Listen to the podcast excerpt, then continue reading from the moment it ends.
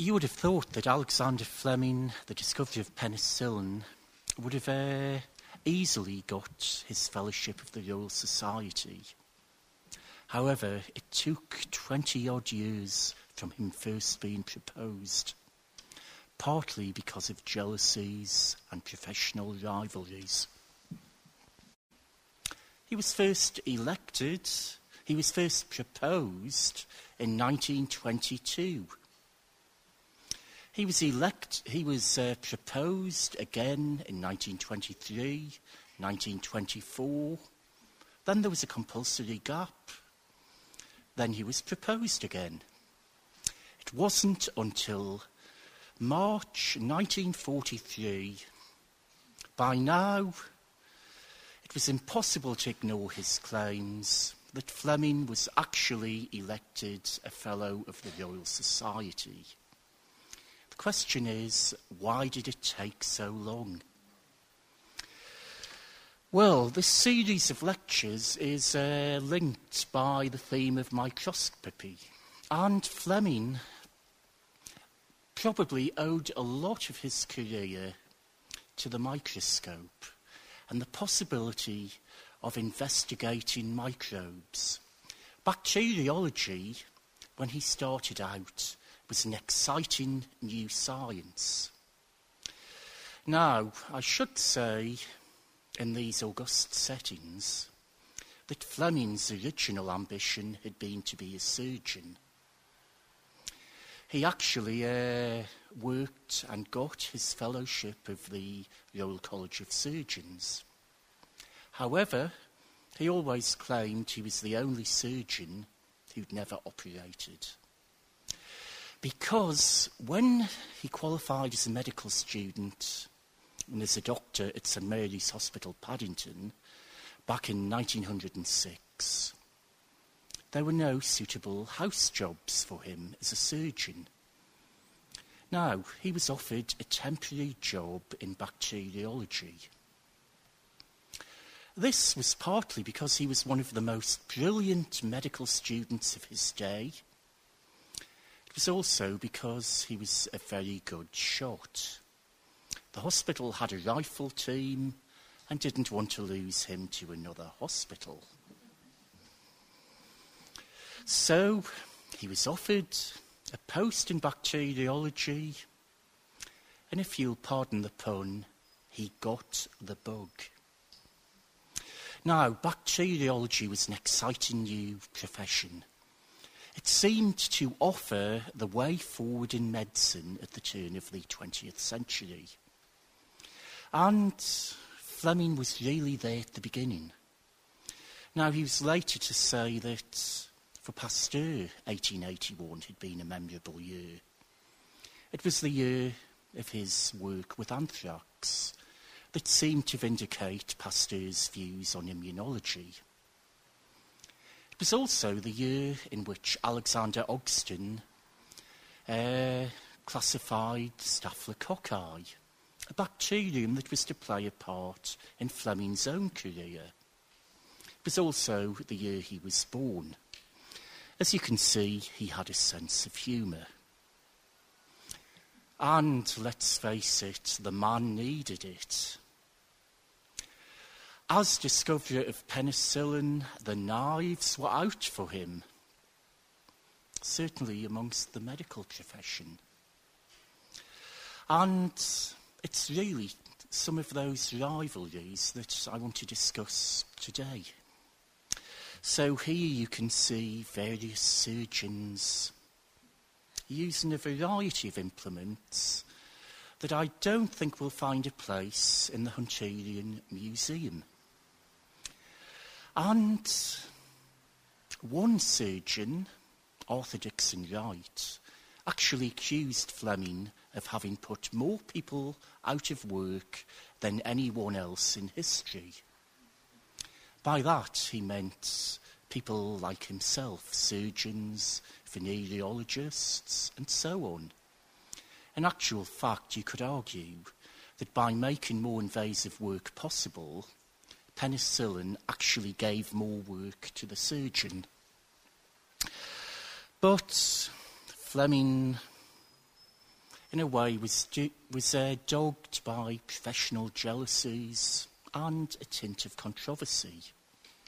And that was inevitable when you consider who his head of department and mentor was. Sir Almroth Wright, godfather of British microbiology.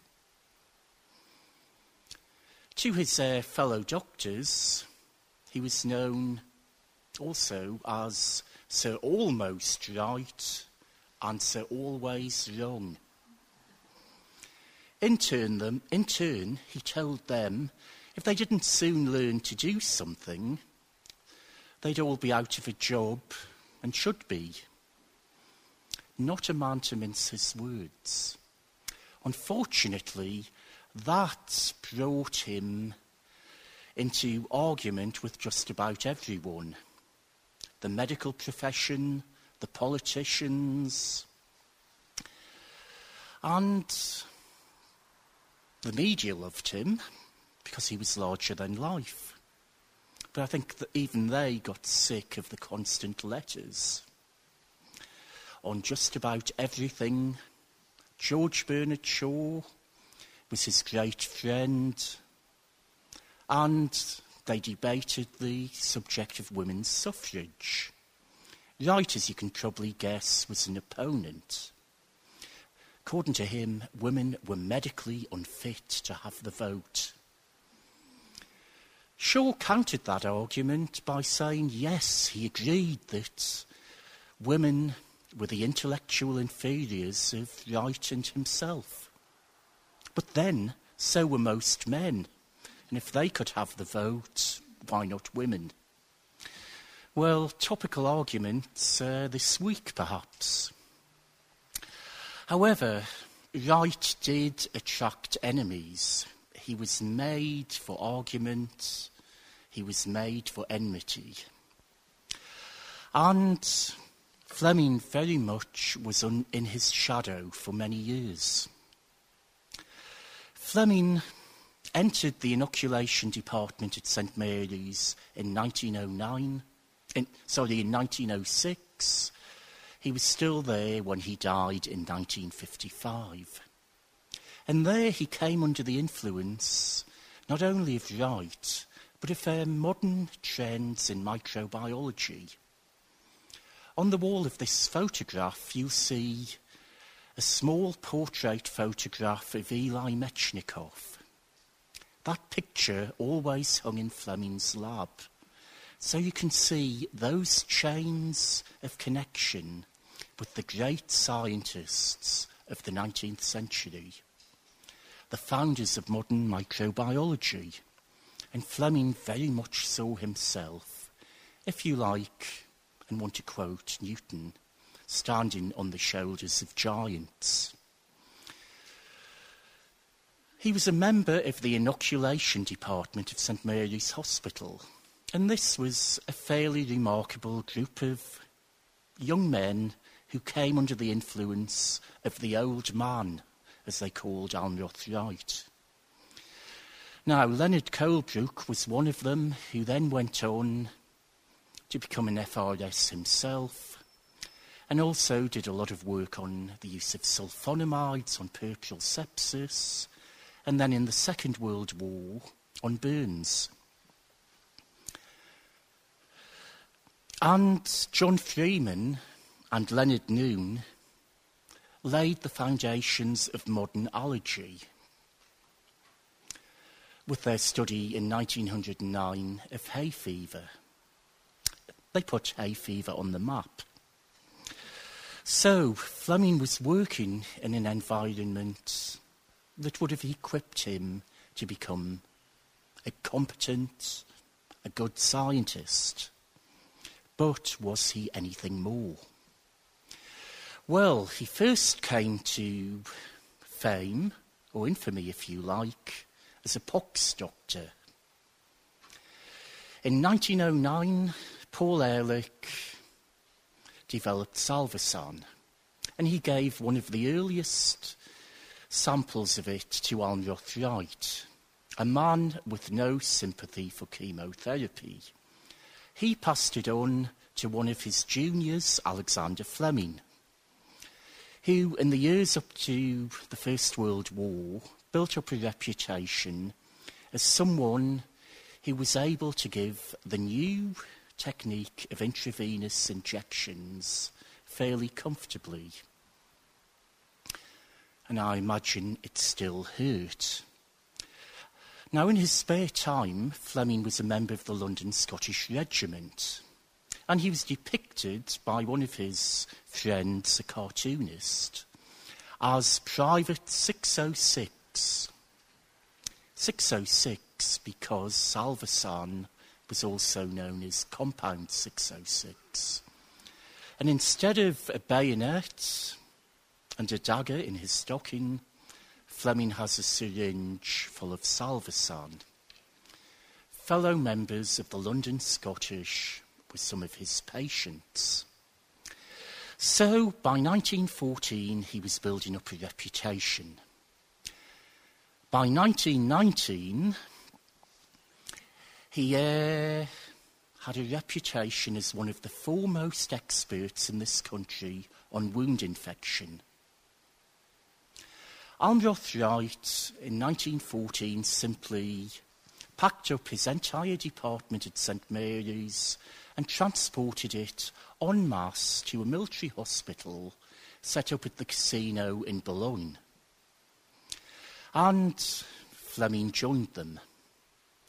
And there they began a study of the whole subject of wound infection they actually showed that the use of antiseptics on wounds was actually doing more harm than good.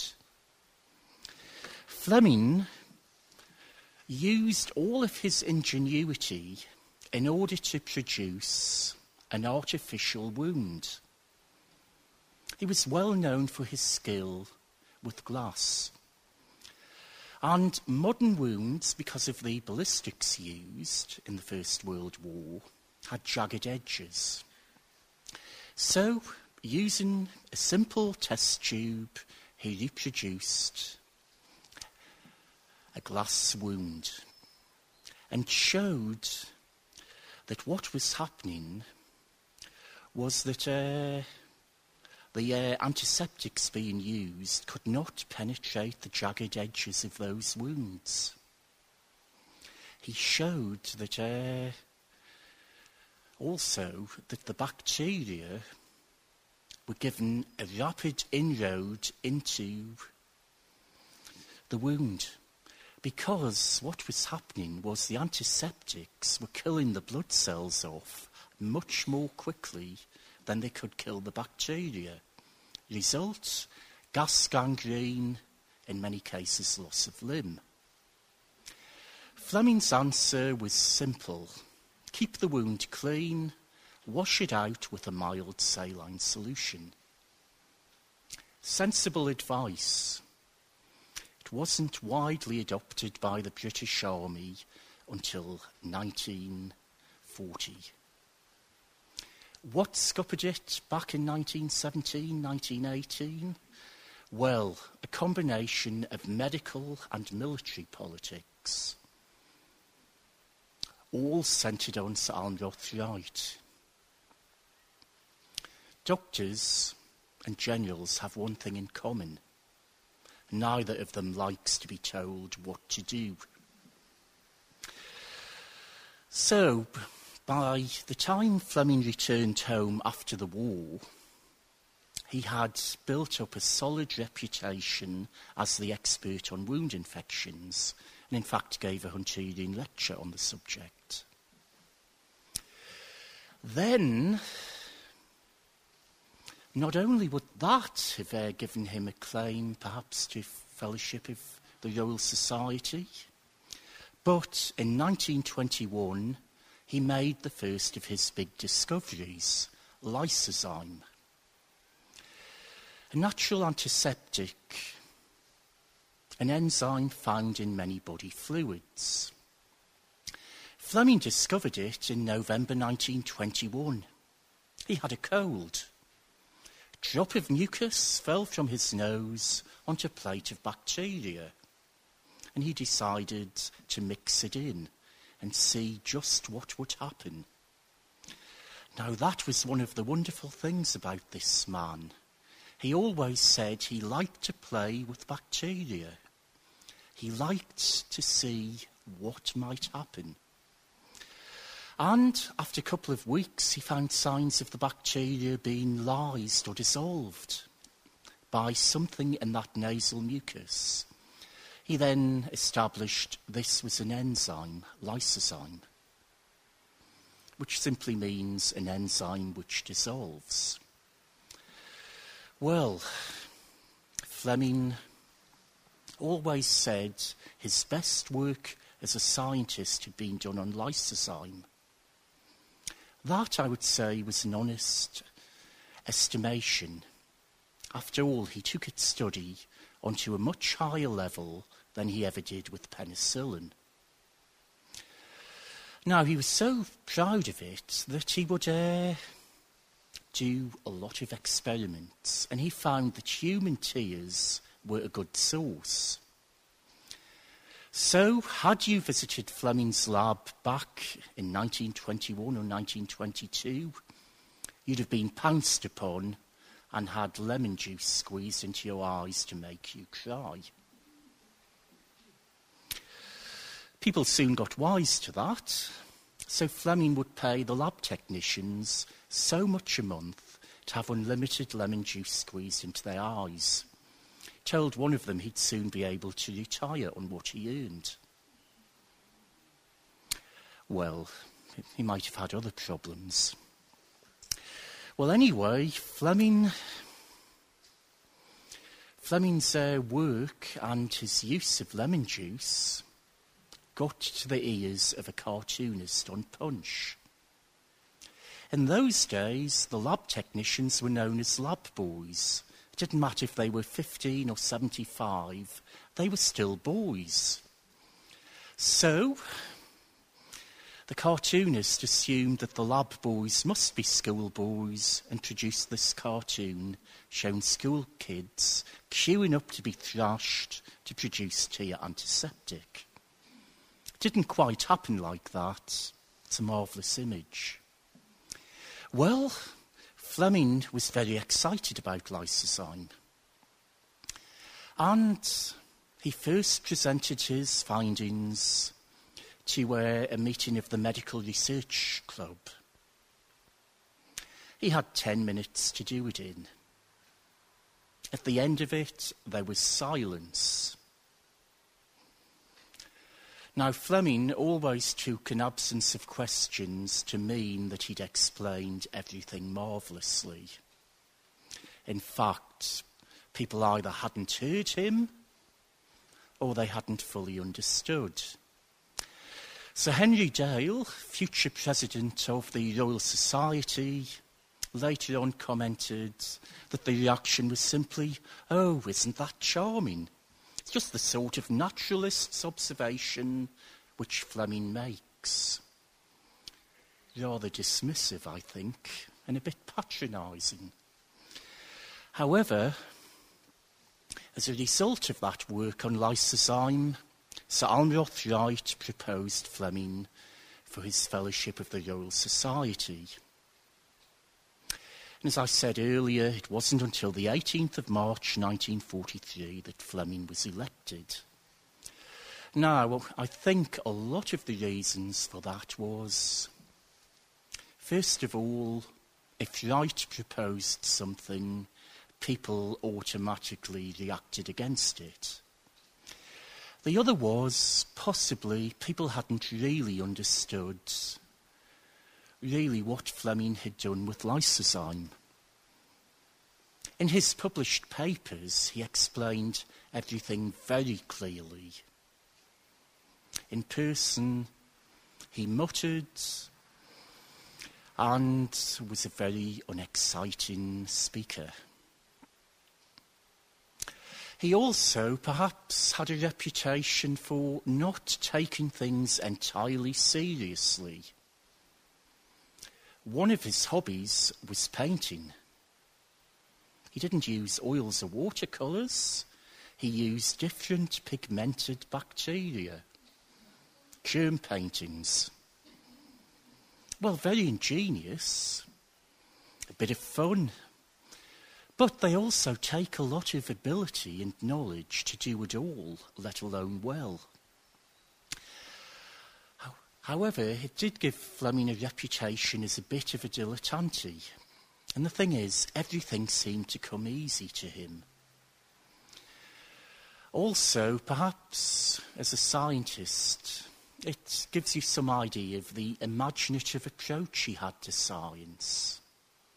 Now, that imaginative approach, I think, does have a serious side.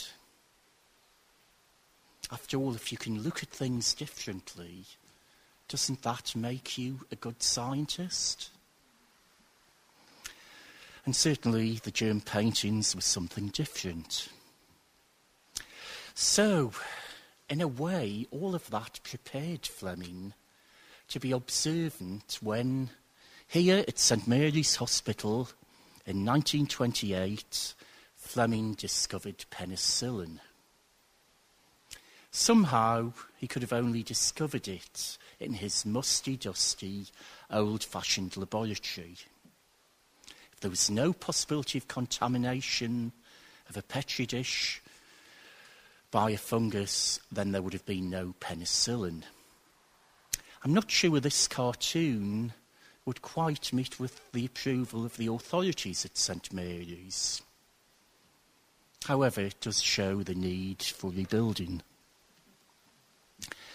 Anyway, I hope some of you will uh, be able to come along and see Fleming's lab as it was back in 1928 on one of the tours in connection with these events. And then you can see for yourself just where the antibiotic age all had its beginnings. And all as a result of the work of this man, Alexander Fleming. He'd been asked in the summer of 1928 to write a chapter for Medical Research Council publication, a systematic study of bacteriology. His subject was Staphylococcus aureus. He finished the work, had no further use for his culture plates, and he went off on holiday. Well, what does he do with the plates? He leaves them on the lab bench. Now, that was actually by design. It's how he usually worked. He liked to leave things for a couple of weeks after he'd finished with them, just in case anything interesting or unusual might happen. Very much Fleming was in that tradition of the 19th century naturalist, someone interested in the unusual. And that approach was about to pay off. So he came back from holiday on Monday, the 3rd of September. There were the culture plates where he'd left them. He checked them for one last time. Something caught his attention on one of them. He turned to a colleague. Hmm, that's funny, he said. That's funny. He was a master of understatement. Now, what he saw was that the culture plate had become come contaminated by a fungus. That didn't interest him. It must have happened many times before. What interested Fleming was that close to the mould, that big white blob at the top of the plate, there were no bacteria growing. He concluded that the fungus had produced something that stopped the growth of the bacteria. That substance was penicillin which Fleming named after the fungus Penicillium notatum, which produces it. Now, Fleming, unfortunately, was unable to purify or stabilize penicillin. His importance was that he was the lone researcher, someone with the eye for the quirky, for the unusual, who had the freedom to pursue something just because it happened to interest him. If you wanted to develop penicillin clinically, you needed more skills, more expertise, more knowledge than one person could possibly have. What you needed was a multidisciplinary team. Fleming didn't have that. And he found it was impossible to stabilise the penicillin. Was also impossible to purify it. Even when it was first used systemically, first injected into a patient, some 13 years later, it's estimated that what was being injected was 97% impure. So imagine how harmful it could have been in its uh, simple filtrate form when Fleming worked on it. However, he did point out there was a clinical potential. Now, he was thinking mainly in terms of topical use almost as a local antiseptic on the surface of a wound. But he does also mention the possibility of systemic use, of application by injection. So, Fleming, in 1929, when he published this paper, now a classic of medicine, actually saw ahead that there might be a clinical potential for penicillin. Now, all of this suggests definitely there was a case for him to be elected to fellowship. This was a man who was looking at things as a true scientist. However, the 1929 paper was ignored for a long time.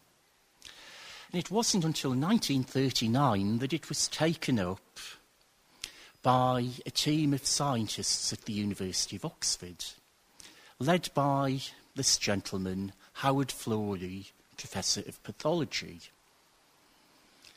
And he and his team had just finished work on a study of lysozyme, Fleming's first great discovery. Ernst Chain, the biochemist on that team, was an expert on enzymes. And that's what attracted him to penicillin.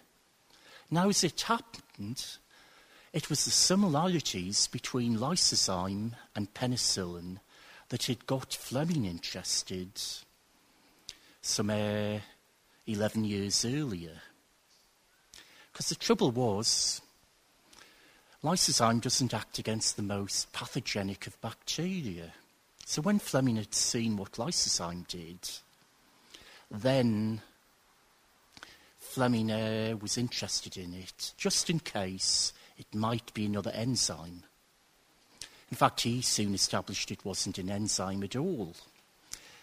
Actually, it would have saved Chain a lot of work if he'd believed Fleming that it wasn't an enzyme. Now, the Oxford team started out on penicillin as a pure academic research project. They weren't looking at the clinical potential. What interested them was penicillin as an antibacterial. As they progressed with their work, they became alive to the clinical potential. And that was actually quite important in the early days of the Second World War. There was now a feeling that research ought to be more applied. Now, they published their initial findings on penicillin in 1940, just as the London Blitz began. And Fleming went along to see what they'd done. Later on, Chain claimed that he thought Fleming was dead. Well, I think that's doubtful.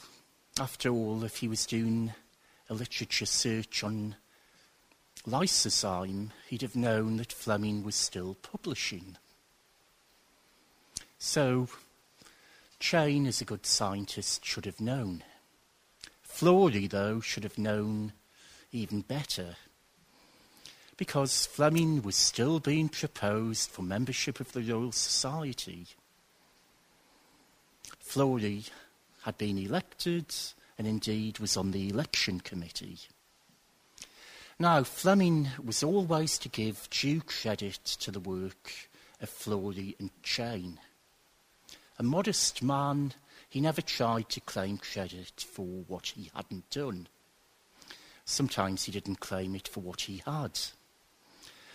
But increasingly, Florey became neurotic about what was actually happening. Now, one of the problems was Florey would not speak to the media.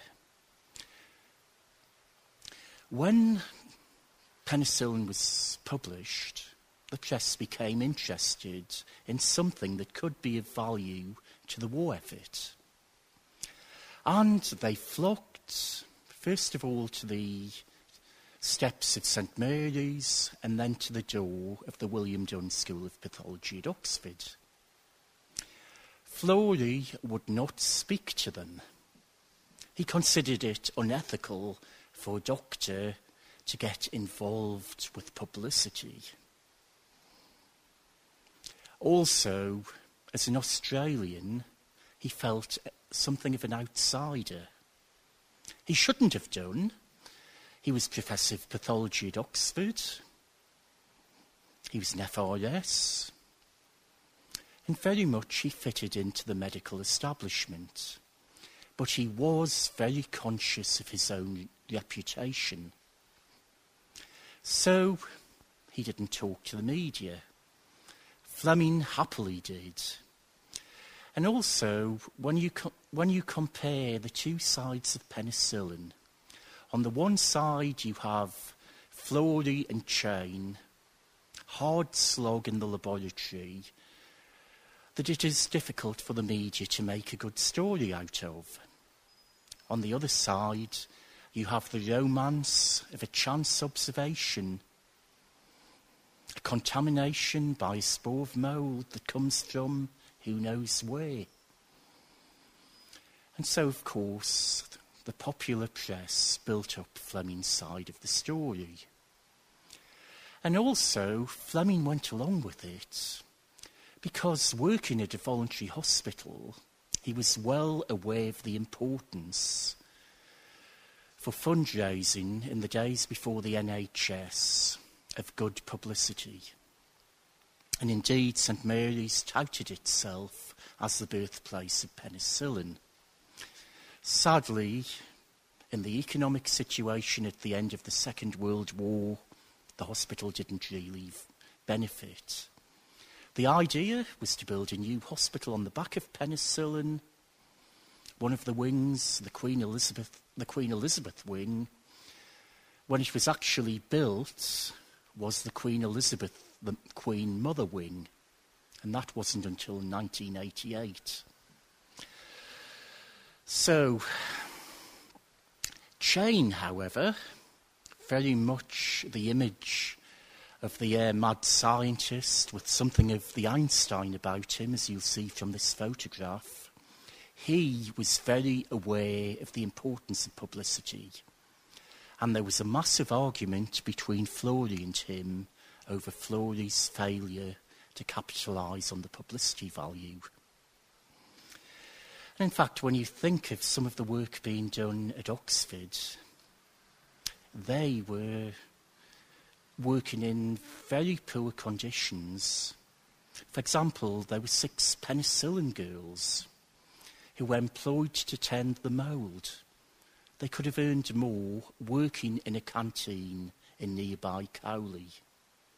But by this time, penicillin was seen as of importance to the war effort. Well, the whole controversy over credit for penicillin kicked off as a result of the intervention of Sir Almroth Wright. It was almost inevitable. Now, a man who had no sympathy for chemotherapy, still less for antibiotics, couldn't resist writing to the Times and in a letter that was published on the 27th of August 1942 suggested that the laurel wreath for the discovery be placed on the brow of Professor Alexander Fleming. Professor Fleming of Almroth Wright's own laboratory. And Wright pointed out quite truthfully that Fleming had discovered penicillin and had also made the initial suggestion that uh, penicillin might be important medically. All true. Well, as you can imagine, this got the backs of the Oxford team up. And almost immediately, Professor Robert Robinson wrote on behalf of Florey and his team that he thought a laurel wreath, or at least a bouquet, should be presented to Florey. So already the battle lines are drawn. Now, as publicity for penicillin built up, and it was important for Britain to publicise this new development. This was perhaps a low point in the Second World War.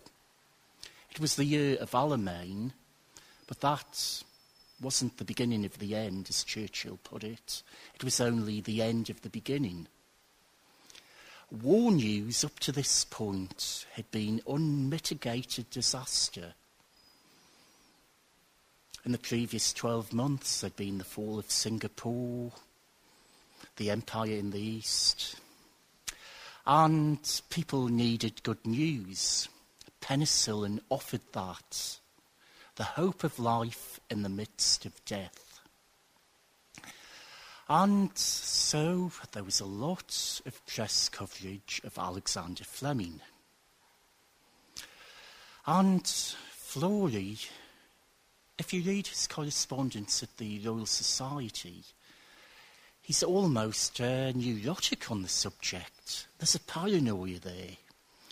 And he uh, points out that he's got good evidence that Fleming is doing his best to put himself forward for the glory. Now, that doesn't fit in with Fleming's character, a modest, unassuming man. And he wrote to Sir Henry Dale, President of the Royal Society, to point out that uh, Fleming's election to the fellowship should perhaps be reconsidered. Dale did not want controversy to harm the reputation of the Royal Society. And he told Florey to uh, calm down. He pointed out there was no evidence for any of this and also that he didn't want to jeopardise things when Fleming was up for re election. And imagine the public outcry if the discovery of penicillin was not elected this time. So Fleming was duly elected on the 18th of March 1943. His colleagues at St Mary's held a party for him. He went along and he was uh, a bit bemused by all the nice things that were being said about him. And so he modestly wanted to disclaim them. He wanted to point out that it would be nice if we could see ourselves as others see us, because really he didn't recognise the picture they painted. So he used a quotation from Burns. Would to God the gift he gives to see ourselves as others see us. Unfortunately, he got a bit uh, flummoxed and used the quotation in the wrong place. So it actually sounded as if he was being a bit peevish and that people should have recognised his genius earlier. Sometimes the taciturn and awkward can give the wrong impression simply because they are not used to putting their good qualities forward. Meanwhile, the press interest went on. And Howard Florey's letters become even more paranoid. And now he doesn't think it's Fleming who's behind it. At one point, he's blaming uh, St Mary's Hospital for its unscrupulousness in trying to credit Fleming with all the work done at Oxford, a deliberate and clever campaign. No evidence for that. And then he blames Lord Moran, the Dean of the Medical School at St Mary's, and Winston Churchill's personal physician. Well, Lord Moran was president of the uh, Royal College of Physicians. He had a reputation for deviousness. His nickname, Corkscrew Charlie. And it was deserved. However, Lord Moran wasn't a fan of Fleming's. And also, probably uh, one of the most common myths about penicillin is that Lord Moran used it to treat Churchill when Churchill had pneumonia in Casablanca. And the legend goes that this was the second time Fleming had saved Churchill's life. The first time as boys when they were out swimming. Well, difficult that one. Fleming's about 20 years younger. Sorry, about 10 years younger. The other, and uh, the Churchill Family Ingratitude Fund, Fleming's medical studies, and then penicillin saves Churchill's life. Well, no truth to any of it. And indeed, Lord Moran refused to use penicillin on Churchill. He'd never used it before. He didn't know what might happen and he didn't want to go home and have to announce the Prime Minister's death. So he used the sulfonamides, M&B 693. They were familiar to him. So Lord Moran doesn't quite meet up to the image of the villain, though he was certainly capable of it. And another suspect who's fingered is actually Queen Elizabeth, who was president of St Mary's Hospital. So, a lot of controversy, a lot of simmering suspicion, most of it unfounded. And Florey certainly disliked the way the media were putting forward a lot of sub stories the sort of publicity of the sob stuff character, as he calls it. Well, in 1944, ICI commissioned a film about penicillin.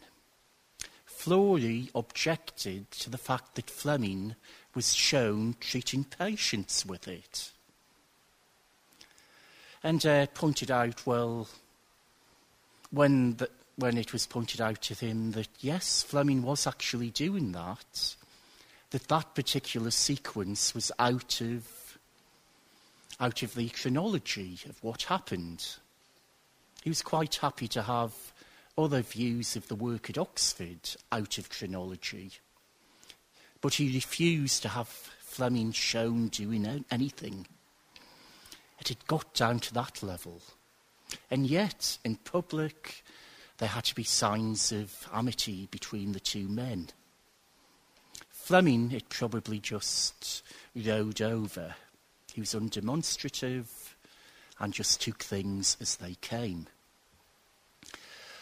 There was actually even an attempt by one of uh, Florey's American colleagues, John Fulton, who had taken Florey's children in when they were evacuated in 1940 to try and stop Fleming from being nominated for the Nobel Prize. John Fulton wrote to Chester Keefer, who was uh, one of the leading figures in getting penicillin production underway in the United States. He wrote to him and said that Fleming had just uh, mentioned penicillin as a weed killer, nothing else. And Keefer wrote back and said, Well, I think you should read the original paper. You'll see he actually points out to the clinical potential.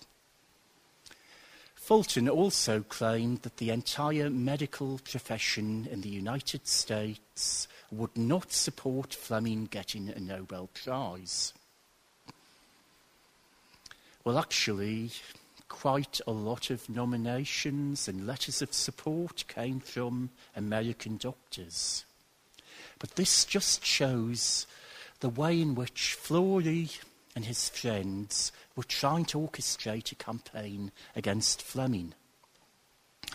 Well, Fleming was. Uh, it was announced in 1944 that Fleming had won the Nobel Prize for Medicine.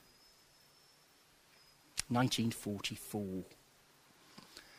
The announcement came via Switzerland and was totally untrue. People uh, wrote to Fleming congratulating him, and he was forced to say, Thank you.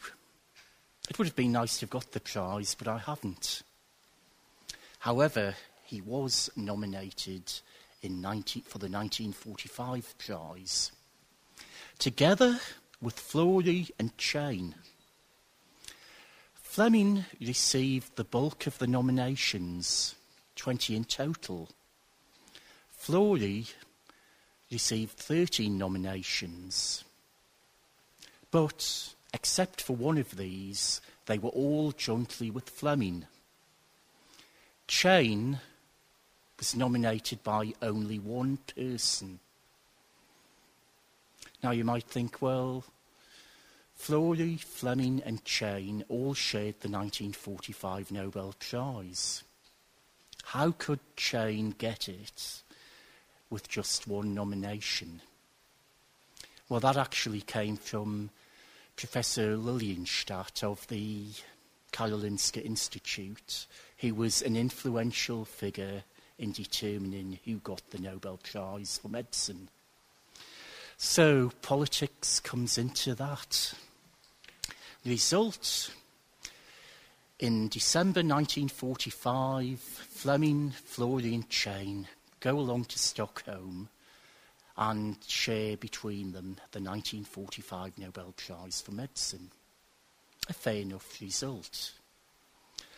I do wonder, though, just uh, what the relationship between the men was at the ceremony and afterwards. Now, it's interesting that by this time, Florey and Chain were not on speaking terms. At the end of the war, Florey told Chain there was no place for him in the labs of the William Dunn School of Pathology.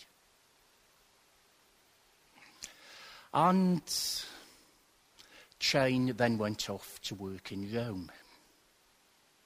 Florey then promptly, despite having said that he intended to rest and do nothing very important or interesting in scientific terms in the next few years, then becomes involved in, involved in the search for new antibiotics and the development of the cephalosporins. So you can see that that is a relationship that is uh, very difficult. Now, surprisingly, Chain, volatile, as temperamental as an opera singer, a man who, if he hadn't become a scientist, could have become a concert pianist of world standards, he then becomes very friendly in his attitude towards Fleming. He saw both of them as outsiders. Now, Fleming actually wasn't. Fleming was linked in with the scientific establishment, just as Florey was. It was Chain, who was a German Jewish refugee, who stood outside that. But perhaps because of some of the controversy and Fleming's failure to be elected to the FRS for 20 years, that helped to make him more sympathetic to Chain. Meanwhile, Fleming went on for the last 10 years of his life to a new career. He was 64 when he got the Nobel Prize for Medicine. His best days as a scientist were over. But he very much became an ambassador for Britain, also an ambassador for British science and medicine. By this time, in the aftermath of the Second World War, science was seen as something scary, something threatening. And what humanized it was a modest man who was seen to have done great things, but could have been anyone. When he visited Spain in 1948, matadors and toreadors knelt in front of him. He was so overwhelmed by it all that he uh, commented, They seem to think I'm Winston or Princess Elizabeth, the celebrities of the time. In his way, he was the Diana of his day in terms of the adulation he got. And he just took it all in its stride. And it was said that he was perhaps the best ambassador Britain had. And when you think of it, he fitted into that post war mood. The modest, unassuming man.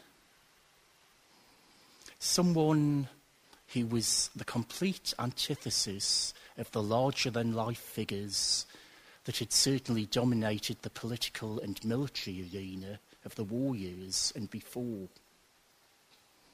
A bit like Attlee succeeding Churchill as Prime Minister. People responded perhaps at this stage to someone who was perhaps less extrovert.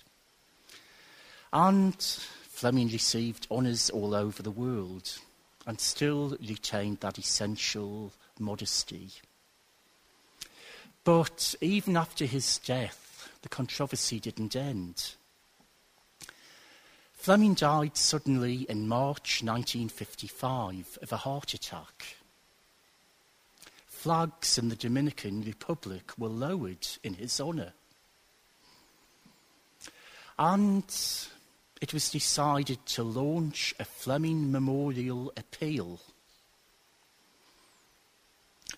And there were offers of support from all over. Queen Elizabeth, the Queen Mother, gave her blessing to the appeal. Prince Philip then putting himself forward as a new prince consort for the new Elizabethan age, but one active in science and industry rather than at the arts he became its patron. However, Howard Florey objected. He objected to the inclusion of the name Fleming in this appeal. And there, will, there was a lot of discussion. He mobilised support within the Royal Society and within the Royal College of Surgeons, the Royal College of Physicians. And eventually, Prince Philip resigned as president of the appeal. He didn't want to be involved in something where people were tearing themselves apart. All because of the use of Fleming's name. Florey just couldn't forgive any slight to himself. Well, the appeal was eventually launched in 1958, two years after the first one collapsed. And by this time, they'd realised that if there was to be any hope of success, they would have to use the Fleming name. It stood for something. And I think, simply to conclude, that uh, Fleming was certainly someone who deserved to be an FRS. And perhaps, perhaps in the popular understanding of science, his name will be one of those fellows that will be remembered perhaps more than any of the others, apart from perhaps the founders. So, thank you for your patience this afternoon, and I'll happily take any questions.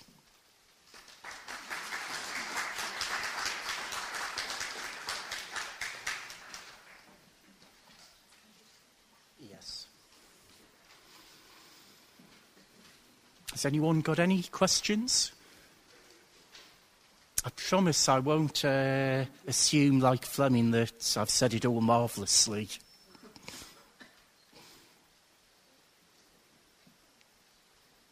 No?